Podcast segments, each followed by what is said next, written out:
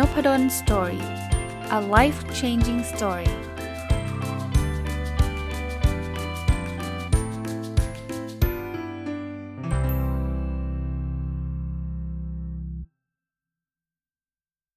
สวัสดีครับ ยินดีต้อนรับเข้าสู่นพดล Story Podcast นะครับ วันนี้วันอาทิตย์นะครับ ก็เช่นเคยครับมาอัปเดต Personal OKR กับการตอบคำถามประจำสัปดาห์นะครับ สำหรับท่านที่เข้ามาใหม่นะครับ Personal OKR เนี่ยก็คือการตั้งเป้าหมายส่วนบุคคลนั่นเองนะครับ ถ้าใครนึกไม่ออกนึกถึงพวก New Year Resolution นะครับ ที่เวลาเราตั้งเป้าประจำปีแต่เพียงแต่ว่า OKR เนี่ยเราจะตั้งเป้าเป็นรายไตรมาสนะครับ มีการเขียน Objective ก็คือวัตถุประสงค์ แล้วก็มีการวัดด้วย Key Result หรือผลลัพธ์หลักนะครับตอนนี้เข้ามาสู่ไตรมาสที่ 4 ละนะครับ ถ้าท่านติดตามผมมาตลอดท่านก็จะเห็นความก้าวหน้ามาตลอดนะครับ ผมแทร็กประมาณสัปดาห์ละครั้งอย่างที่ทำมาเป็นประจำในทุกวันอาทิตย์นะครับ ผมเริ่มต้นเลยนะครับ Objective ข้อที่ 1 คือมีสุขภาพแข็งแรงนะครับ Key Result 1.1 คือผลตรวจร่างกายเป็นปกติ ก็อย่างที่เรียนไว้นะครับ ผมคิดว่าจะมาตรวจในเดือนนี้แหละครับ เดือนพฤศจิกายนเนี่ยแหละครับ แต่ว่ายังไม่ได้นัดคุณหมอ แต่การตรวจร่างกายคงไม่ต้องนัดอะไรมากนะครับ คิดว่าหาวันว่างๆสัก 1 วันนะครับ ก็จะไปตรวจนะครับ Key Result 1.2 วิ่งสะสมตั้งแต่ต้นปีจจนถึงสิ้นปีนี้นะครับให้ได้ 1,200 กิโลเมตรนะครับ ตอนนี้วิ่งสะสมไปได้แล้ว 1,173 นะครับ ก็คิดว่าคงไม่ได้ยากอะไร เพราะว่าเหลืออีกตั้งหลายสัปดาห์นะครับ คิดว่าเผลอๆสัปดาห์หน้าก็ถึงแล้วนะคีรีซอล1.3 น้ำหนักตัวให้ได้ 75 กิโลกรัม ตอนนี้เหลือ 80.4 นะครับ ก็ลงมาจากสัปดาห์ที่แล้วที่ขึ้นไปเป็น 80.8 แต่ก็ยังห่างไกลกับ 75 พอสมควรนะครับ ก็คงต้องพยายามต่อไปนะ Objective ข้อที่ 2 ประสบความสำเร็จของในเรื่องของงานนะครับ Key Result 2.1 ส่งเปเปอร์เรื่อง OKR ไปตีพิมพ์ 1 paper นะ คือผมยังอยู่ในระหว่างการเก็บข้อมูลนะครับ ตอนนี้ได้มาแล้ว 34 แห่งจาก 40 แห่งเป้าหมายนะครับ อยากให้ได้อีก 6 แห่งเนี่ยกำลังประชาสัมพันธ์อยู่หลากหลายช่องทางเลย คนที่ผมได้มีโอกาสเคยไปบรรยายในองค์กรของท่านก่อนหน้านี้นะครับ ก็ พยายามติดต่อกลับไปอีกทีหนึ่งว่าหลังจากบรรยายแล้วท่านได้ใช้ OKR แล้วหรือไม่นะ บางท่านก็ใช้บางท่านก็อาจจะไม่ได้ใช้นะครับ แต่ถ้าเกิดใครฟังนพดล Story แล้วใช้อยู่นะครับ แล้วท่านจะกรุณาส่ง inbox มาในเพจหรือในช่องทางใดก็ตามเนี่ย ก็จะขอบคุณเป็นอย่างยิ่งนะครับ ตอนนี้ก็ก็เลยยังไม่ได้มีอัปเดตเรื่องเรื่องเรื่องการเขียน paper นะ เพราะว่าอยากจะเก็บข้อมูลให้ครบ 40 แห่งให้ได้ภายในเดือนนี้ก่อนนะครับ Key Result 2.2 ผมอยากตีพิมพ์ผลงานวิจัยใน International Journal สะสมให้ได้ 3 paper ทำสำเร็จไป 1 paper นะครับสำหรับปีนี้แล้วก็เหลืออีก 2 paper ผมคิดว่า 3 คงยากแล้วล่ะ แต่ว่า paper ที่ 2 เนี่ย ส่งไปก็ hopefully อยากให้ได้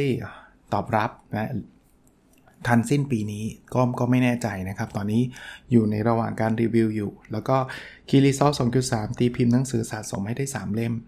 ส่วนตัวตอนนี้ทำไปได้แค่เล่มเดียวจากสำนักพิมพ์บีเลินที่กูนาเชิญมาตีพิมพ์นะครับ ก็เป็นเล่มที่ตอนนี้ทุกคนก็อาจจะได้อ่านไม่ใช่ทุกคนหรอกครับ ส่วนใหญ่นะครับ Future Mindset เมื่องานที่คุณมี เอ้ย เมื่อวิธีคิดที่คุณมีใช้กับงานวันพรุ่งนี้ไม่ได้นะครับ ก็ ถือโอกาสขอบคุณหลาย ๆ คนอีกครั้งหนึ่งนะครับ ไม่ว่าจะเป็นpodcaster หลาย ๆ ท่านนะครับ มีคุณรวิทย์นะครับ ได้เอาไปพูดในรายการ 5 minute podcast อยู่หลายตอนก็ก็คงเป็นส่วนหนึ่งที่ทำให้คนรู้จักหนังสือนี้มากขึ้นนะครับ คุณครูเฟียสนะครับ ก็ได้กรุณากล่าวถึงในในพอดแคสต์ครูเฟียสนะครับ แล้วก็อีกหลายคนเลยนะครับมีมีแชร์อาจจะไม่ได้เป็น podcaster อาจจะเป็นนักเขียนเป็นบล็อกเกอร์นะครับ คุณรุดจากวงในหรือว่า หลาย ๆ ท่านนะครับที่เขียนแล้วก็แชร์มานะครับเท่าที่ผมเห็นนะครับ ที่ผมไม่เห็นก็ต้องขออภัยด้วย แต่ก็ถือโอกาสนี้ขอขอบพระคุณทุกท่านด้วยเช่นเดียวกันนะครับตอนนี้ทำได้ 1 เล่ม เพราะนั้นออีกอีกสเล่มทำยังไงนะครับ ผมมีความตั้งใจว่าอยากจะทำให้ได้นะ แต่ไม่รู้จะตีพิมพ์ทันหรือเปล่านะครับ Objective ข้อที่ 3 นะครับ เป็นคนดีและเก่งขึ้นนะครับ Key Result 3.1บริจาคเงินสะสมให้ได้ ครบ 120,000 บาท ตั้งแต่ต้นปีตอนนี้บริจาคไปได้แล้ว 90,000นะครับ ผมคิดว่าถ้าด้วย rate นี้มันจะไม่ทันก็เลยวันก่อนเลยมีดำริดำริก็คือความคิดนะครับว่าที่ทั้งนั้นอาจจะจัดอีเวนต์สักหนึ่งอีเวนต์นะครับ แล้วตอนนี้ก็ตกลงจัดแล้วเรียบร้อยนะครับ ประชาสัมพันธ์ไปเลยก็แล้วกันนะครับ ผมจัด OKR สำหรับชีวิตประจำวันเน้นนะครับ อันนี้ไม่ใช่ OKR สำหรับองค์กรนะครับ เป็น OKR สำหรับชีวิตประจำวันเนี่ย ว่าใครอยากเขียน OKR เหมือนอย่างที่ผมเขียนแบบนี้เนี่ยทำยังไงเขียนยังไง เริ่มต้นยังไงเนี่ยจัดที่ Crazy Cafe นะครับ ในวันอาทิตย์ที่ 22เดือนนี้ครับพฤศจิกายนนะครับ เริ่มตั้งแต่ 9 โมงเป็นต้นไปนะครับ ผมแชร์ไว้ในเพจนพดลสตอรี่แล้วเรียบร้อยนะครับ ท่านท่านไปสมัครผมเข้าใจว่าทางทางร้านเขา คือคือทางร้านเป็นคนจัดการเรื่องเรื่องแอปพลิเคชันนะครับเรื่องไปสมัครต่างๆ เขาก็คงมีที่จำกัดเหมือนกันถ้าท่านฟังแล้วท่านสนใจนะครับ ท่านก็สมัครเข้าไปได้นะครับ มีค่าใช้จ่าย 500 นะครับ ทั้งหมดหักหลังจากหักค่าใช้จ่ายแล้วกับทางร้านกับอะอะไรต่างๆเนี่ยก็จะนำไปบริจาคทั้งหมด แล้วคิดว่าคราวนี้ผมผมก็อาจจะทำให้เป้าหมายนี้ใกล้เคียงกับความเป็นจริงมากขึ้นนะครับ คีรีเซลสามจุดสองอ่านหนังสือสะสมภาษาอังกฤษนะครับ เฉพาะภาษาอังกฤษให้ได้ 52 เล่ม ตอนนี้อ่านไปได้ 45 เล่ม สัปดาห์2 2 3สัปดาห์ที่ผ่านมายังอ่านภาษาอังกฤษไม่จบเลยไปนั่งอ่านภาษาไทยสักหลายเล่มนะครับ สงสัยรอบสัปดาห์หน้านี่ต้องเร่งภาษาอังกฤษสักหนึ่งเล่มให้จบนะแต่ว่ามีใกล้จบอยู่ 2 เล่มนะอยู่ 2 เล่ม แล้วก็คงได้มารีวิวอีกเช่นเด็ดเช่นเดิมนะครับตอนนี้ 45 เล่มแต่ก็ยังยังถือว่าไม่ช้านะครับ 7 เล่มกับอีกประมาณ 7 สัปดาห์ก็ก็ on track นะครับคีรีเซล3.3 คนติดตามฟังพอดแคสต์ครบ 50,000 คนนะครับ อันนี้เป็นการเพิ่มเป้าหมายจริง ๆ เป้าหมายรายปีตั้งไว้ 40,000 นะครับ ซึ่งมันทะลุไปแล้วก็เลยไตรมาสนี้เลยเลยขอสัก 50,000 นะครับ ตอนนี้อยู่ที่ 42,692 คนนะครับ ก็นั่นคือภาพรวมนะครับของ OKR ในสัปดาห์นี้นะครับ สำหรับการตอบคำถามนะซึ่งเป็น part ที่2นะครับก็มีคำถามหลาย ๆ ข้อเข้ามานะครับผมขออนุญาตนำมาแชร์นะอันแรกเนี่ยท่านเขียนมาว่าสนใจเรื่อง OKR อยากอ่านหนังสือของอาจารย์เล่มไหนดีคะนะจริงๆ หนังสือหนังสือผมที่เขียนเองนะครับเป็นเรื่องเกี่ยวข้องกับ OKR เนี่ยมีแค่เล่มเดียวนะครับ คือ พัฒนาองค์กรและชีวิตด้วยแนวคิด OKR หน้าปกจะสีฟ้าเพียงแต่ว่าหนังสือเล่มนี้อาจจะหา Copy ได้ยากนิดหนึ่งทางเลือกมีนะครับ ถ้าท่านไปเจอในร้านไหนก็ก็ก็ลองไปสอบถามดูได้นะครับทางเลือกที่ 1 ก็คือท่านอาจจะไปดูอีบุ๊กนะครับของอุกบีผมผมโหลดไป อันนั้นท่านก็โหลดดูได้ หรือไปดูแพลตฟอร์มของ To Read To Read คือเลข 2 แล้วก็ Read นะครับเสิร์ชคำนี้ก็ได้นะครับ ก็จะมี หนังสือที่มันเป็นลักษณะการอ่านแบบอิเล็กทรอนิกส์กันนะครับ ก็อาจจะช่วยได้นะ อันนั้นเป็นหนังสือเล่มเล่มเล่มเดียวที่ผมเขียนเอง แต่ว่าผมมีหนังสืออีกเล่มนึงอันนี้ยังมีก๊อปปี้อยู่แน่ๆนะครับ คือหนังสือที่ผมแปลมาจากหนังสือภาษาอังกฤษ ที่ชื่อว่า radical focus นะครับ เล่มนั้นก็ก็ดีนะครับครึ่งเล่มจะเป็นเรื่อง story ของการใช้ OKR ในองค์กร กับอีกครึ่งเล่มเนี่ยจะเป็นเป็นหลักการ OKR นะครับ ก็ ชื่ออยากสำเร็จต้องโฟกัสด้วยแนวคิด OKR ของสำนักพิมพ์บิงโกนะอันนี้อันนี้มีแน่นอนนะครับ ถ้าส่วนตัวมีอยู่ 2 เล่มที่เกี่ยวข้องนะ เล่มที่เขียนเองกับเล่มที่แปลมานะครับ ท่านนี้เขียนมาแล้วน่าจะเป็นท่านเดิมด้วยมั้งครับ แล้วท่านก่อนหน้านี้นะครับ แต่ว่าท่านกูนาชื่นชมมาก็ขอบคุณนะครับ บอกว่าติดตามฟังพอดแคสต์ของอาจารย์ มากมากแบบกอไก่ล้านตัวครับ ฟังมา 2 ปีได้แล้วค่ะ ก็ขอบคุณนะครับ ผมก็ดีใจที่มีคนติดตามนะครับ อีกท่านหนึ่งเช่นเดียวกันอันนี้มาจากต่างประเทศเลย ผมก็เลยดีใจก็เลยขออนุญาตเอามาเล่าให้ฟังนิดนึงก็แล้วกันบอกว่าแวะมาชื่นชมนะครับท่านเรียนเปริญญาเอกอยู่ที่อังกฤษนะครับ บอกคร่าวๆแบบนี้แล้วบอกว่าฟังรายการอาจารย์ทุกเช้าตอนวิ่งนะฮะผมผมดีใจคือคือมีคนฟังหลากหลาย แล้วก็นี่ก็โหอยู่ถึงอังกฤษนะครับแล้ววิ่งตอนเช้าแล้วก็ มีเสียงผมฟังอยู่ด้วยก็ถ้าท่านฟังตอนนี้อยู่ก็ฝากทักทายนะครับ ท่านอยู่ที่อังกฤษนะครับ แล้วก็ท่านกรุณาซื้อหนังสือ Future Mindset ให้คุณแม่ส่งมาให้ด้วยนะครับ ก็ดีใจนะครับที่ที่ท่านคิดว่ามันเป็นประโยชน์ ท่านบอกว่ารายการเนี่ยได้มุมมองใหม่ๆ หลายๆ ด้าน แล้วก็นำมาใช้กับการเรียนได้เช่นกัน อยากเป็นกำลังใจให้อาจารย์จัดพอดแคสต์ต่อไปเรื่อยๆนะครับ คงคงจัดต่อไปเรื่อยๆ แน่ๆครับ เพราะว่าอย่างที่ผมบอกครับว่า เมื่อไรก็ตามที่ผมทำอะไรแล้ว มันดันเป็นประโยชน์นะครับกับท่านอื่นๆด้วยเนี่ยผมก็มีความสุขแล้วก็ดีใจที่ที่มันเป็นประโยชน์นะครับ ถัดไปนะครับเป็นคุณนัทนะครับขออนุญาตเอ่ยนามท่านเลยเพราะว่าท่านกุณาส่งคุณนัทเพิ่มซับนะครับ ท่าน ท่านเป็นคนแปลหนังสือเล่มหนึ่งนะฮะ ตอนนี้อ่านอ่านอยู่เลยเนี่ยก่อนมาจัดพอดแคสต์ตอนนี้ก็เพิ่งอ่านแล้วเพิ่งเพิ่งวางไปนะครับ เพราะว่าอ่านสนุกมากนะครับ แต่ยังไม่จบเนาะ บอกว่าเป็นโค้ดผู้บริหาร และเป็นวิทยากรสอนทักษะการโค้ชนะครับคุณนัทเพิ่มทรัพย์เนี่ยติดตามพอดแคสต์อาจารย์มาเป็นปี แต่ว่ายอมรับว่าหลังๆ ฟังไม่หมดนะก็ก็ไม่เป็นไรครับเลือกฟังก็ได้นะเพราะว่าผมก็จัดทุกวันนะครับ คือท่านผมเพิ่งทราบนะครับว่าท่านเป็นผู้แปลแล้วก็ตีพิมพ์หนังสือโค้ดแห่งซิลิคอนวัลเลย์หรือชื่อภาษาอังกฤษคือ Trillion Dollar Coach นะครับ ท่านกุณาส่งหนังสือมาให้อ่านนะ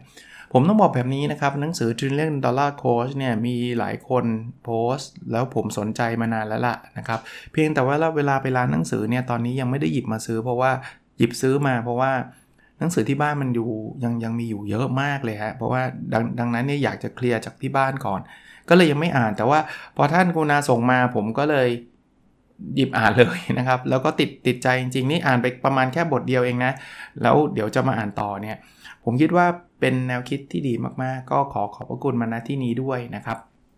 เขาบอกว่าในอนาคตก็อยากไปพูดคุยกับอาจารย์นะครับ ก็ก็ยินดีนะครับ ถ้ามีโอกาสเราได้คงได้เจอกันนะครับ ท่านนี้ท่านพูดว่าได้อ่าน Bullet Journal นะครับ เป็นหนังสือ จบแล้วนะครับ แล้วก็รู้สึกว่ายากเลยยังไม่ได้ปฏิบัติจริง ๆนะครับ และมีข้อเสียที่ไม่ค่อยมีวินัยทำอะไรยาวๆต่อเนื่องไม่ค่อยดี มีพ่อมีข้อแนะนำไหมคะ ผมบอกแบบนี้นะครับ ส่วนตัวก่อนเอาเอาเรื่อง bullet journal ก่อน ผมก็ไม่ได้จดแบบ bullet journal นะ คือมันมีสัญลักษณ์มีอะไรเต็มไปหมดเนี่ย แต่ว่าถามว่าผมมีการ record ผ่านอะไร ผมก็จะบอกว่าเครื่องมือที่ผมใช้คือ OKR Diary นี่แหละครับที่ที่ผมกำลัง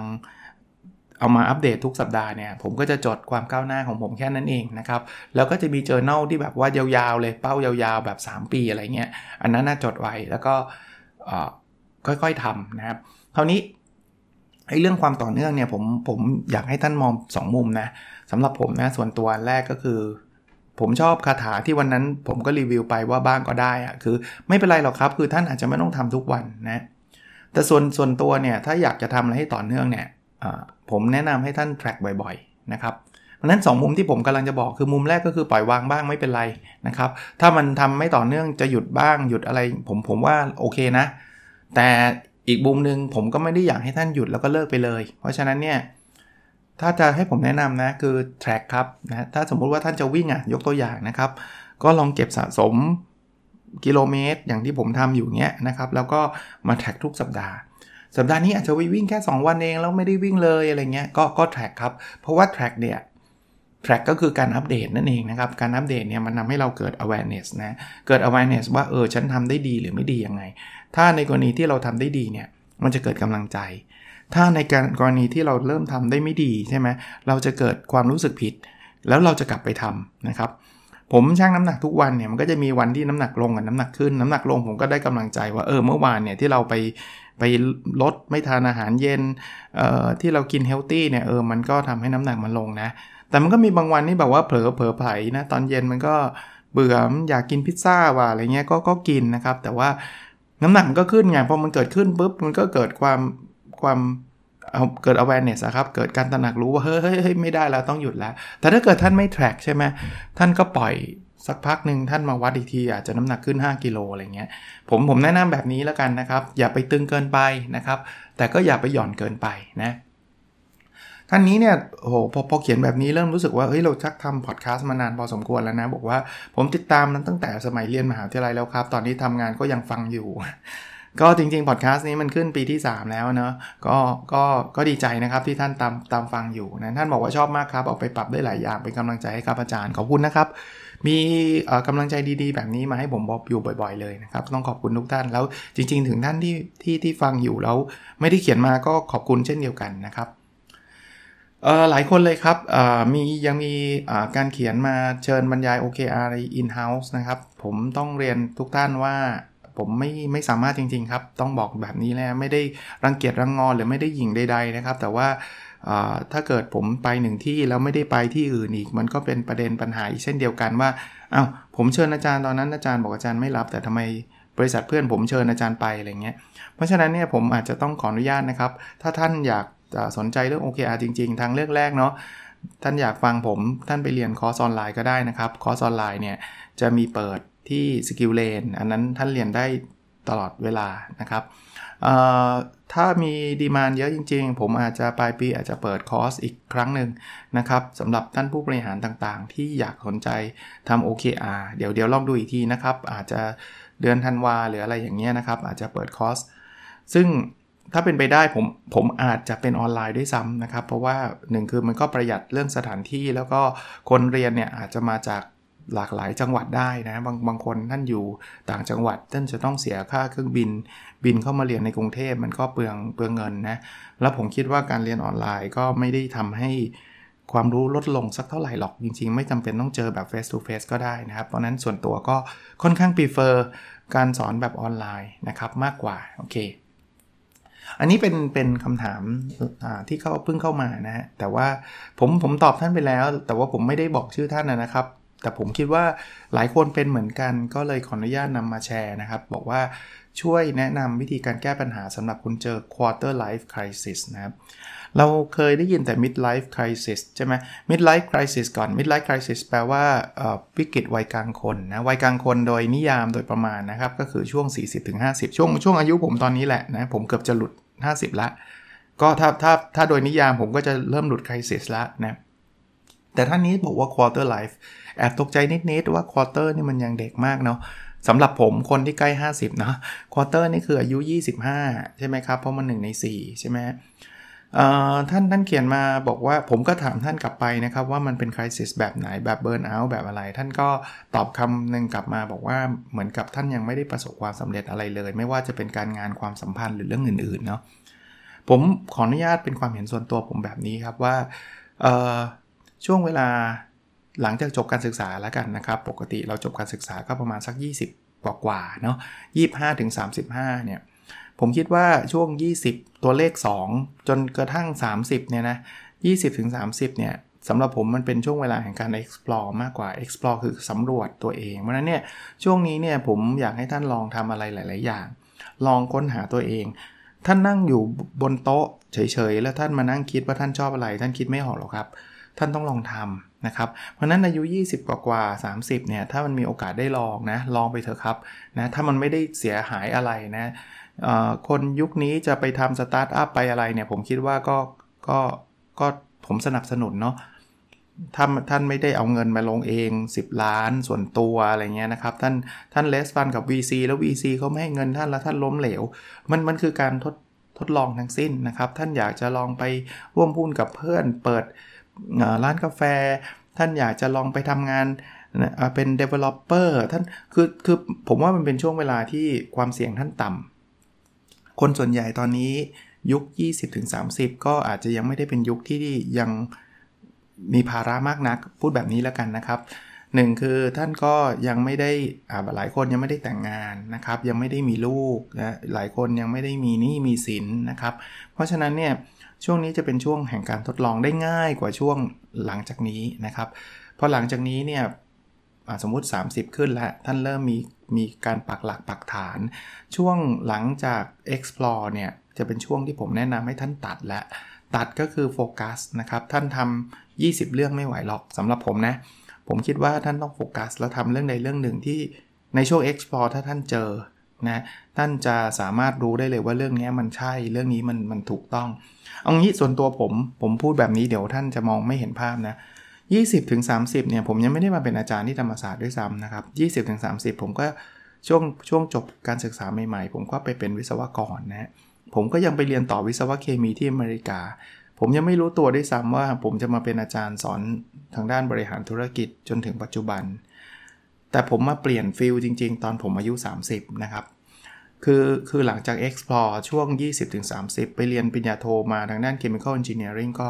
รู้สึกว่ามันไม่ใช่ตัวเองเนาะแต่ตอนนั้นก็ยังไม่รู้สึกว่าแล้วฉันฉันจะทำอะไรต่อไปก็ยังไม่รู้ จนกระทั่งเอาตรงๆมาค้นพบตัวเองจากการไปเรียน MBA ที่ธรรมศาสตร์นี่แหละครับ แล้วก็พบว่าเออศาสตร์การบริหารนี่มันเป็นศาสตร์ที่สนุก แต่ไม่ได้มองตัวเองตอนนั้นนะครับ ตอนนั้นไม่ได้มองตัวเองว่า ก็จะทำเป็นวิศวกร แล้วก็จะกลายเป็นผู้บริหารในองค์กรยังไม่ไม่ได้รู้สึกแบบนั้นนะ แม้กระทั่งอาชีพอาจารย์ก็ยังไม่ได้รู้สึก แต่รู้สึกว่าอยากศึกษาคือเป็นคนชอบศึกษาชอบเรียนนะครับ ก็เลยคิดว่าอยากจะศึกษาลึกลงไป ก็เลยไปเรียนปริญญาเอกโดยที่ตอนไปเรียนก็ไม่ได้ทุนอะไรไปนะก็ก็โชคดีนะครับที่กก็พอจะมีโอกาสได้ไปเรียนปริญญาเอกทางด้าน management เนี่ยนะครับทางด้านการจัดการเนี่ยนะครับ ก็เลยเปลี่ยนฟิลมานะครับ หลังจากนั้นก็โชคชะตาด้วยนะครับจริง ๆ มันก็มาพร้อมกับความพยายามของเรานะ เราไปเรียนตอนปริญญาโทเรียนจนกระทั่งอาจารย์ท่านจำได้เนาะว่าเราก็เรียนผลการเรียนก็ค่อนข้างดี แล้วก็พอทราบว่าผมเรียนปริญญาเอกอยู่ ก็เลยชวนมาเป็นอาจารย์ที่ธรรมศาสตร์ก็คือคือท่านก็ไม่ได้ชวนอะไรมากหรอกครับ บอกว่าเออสนใจไม่ล่ะอะไรเงี้ยเราก็ explore ไงครับ ก็เข้าไปสืบค้นจนกระทั่งพบว่าเออธรรมศาสตร์ประกาศรับอาจารย์อะไรเงี้ย พอจบมาจบจากปริญญาเอกก็เลยมาเป็นอาจารย์ที่ธรรมศาสตร์แล้วก็โชคดีครับที่การ explore ครั้งนี้ประสบความสำเร็จ ผมก็ได้ทำงานที่ผมรัก ได้มาทำอะไรที่ที่ตัวเองชอบนะแล้วก็ได้โฟกัสมันต่อไป ก็เติบโตมาเรื่อยๆจนกระทั่งได้ตำแหน่งศาสตราจารย์ ปัจจุบันก็ยัง explore นะครับผมก็มาถึงจุดนี้แล้วเป็นนักวิชาการแล้วเป็นศาสตราจารย์แล้วทำงานวิจัยก็ยังคงทำอยู่เนี่ยผมก็อยากทำ สตาร์ทอัพผมก็อยากทำธุรกิจ ผมก็อยากเป็นนักเขียนอยากเป็น podcaster มันก็เป็นช่วงเวลาแห่งการ explore นะบางอย่างก็ fail บางอย่างก็สำเร็จนะครับ ผมมีคำแนะนำอันสุดท้ายนะครับสำหรับวันนี้ก็คือว่าสำหรับคนที่อายุน้อยๆ แต่ยังรู้สึกตัวเองไม่สำเร็จเนี่ยอยากให้ท่านลองย้อนกลับไปฟังพอดแคสต์ episode ที่ผมรีวิวหนังสือที่ชื่อว่า Late Bloomer นะฮะ Late Bloomer เนี่ยคือคนที่สำเร็จ ไม่ใช่อายุน้อยๆครับ คืออายุ 30 40 50 60เนี่ยมาสำเร็จนะ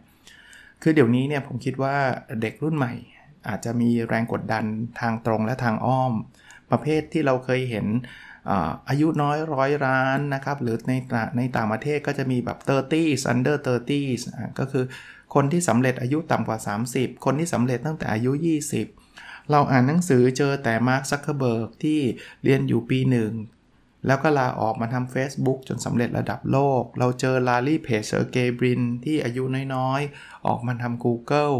เราเจอเรื่องราวแม้กระทั่งสตีฟจ็อบหรือบิลเกตที่เรียนไม่จบทั้งสองคน แล้วก็ออกมาทำอะไรจนสำเร็จ จนเขาเริ่มเริ่มมีความรู้สึกว่า เฮ้ย ฉันเรียนจบอายุ 20 กว่าแล้ว ฉันยังไม่ได้ไปไหนเลย มันเป็นแรงกดดัน แล้วทำให้เขารู้สึกว่าเขาช้า ประกอบกับเราก็มีเคสในประเทศไทยเพื่อนๆเรานี่แหละ ว่าเออเนี่ยเห็นไหมอายุเท่านี้สำเร็จแบบนั้นแบบนี้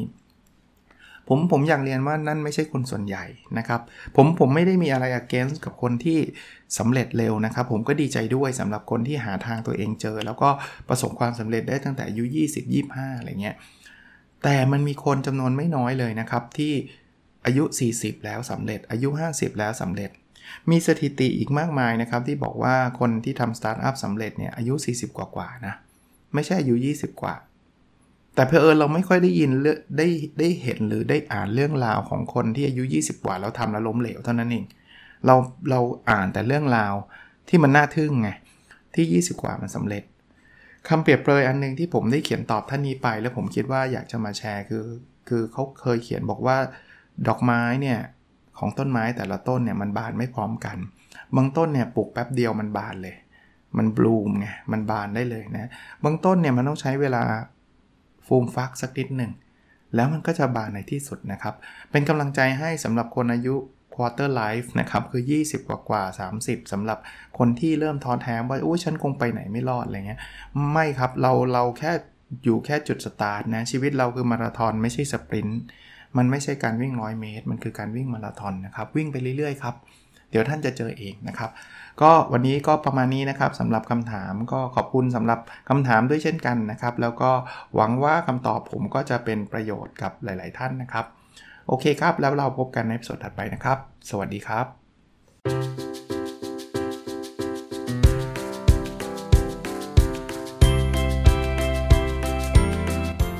n o p a d o n Story a life changing story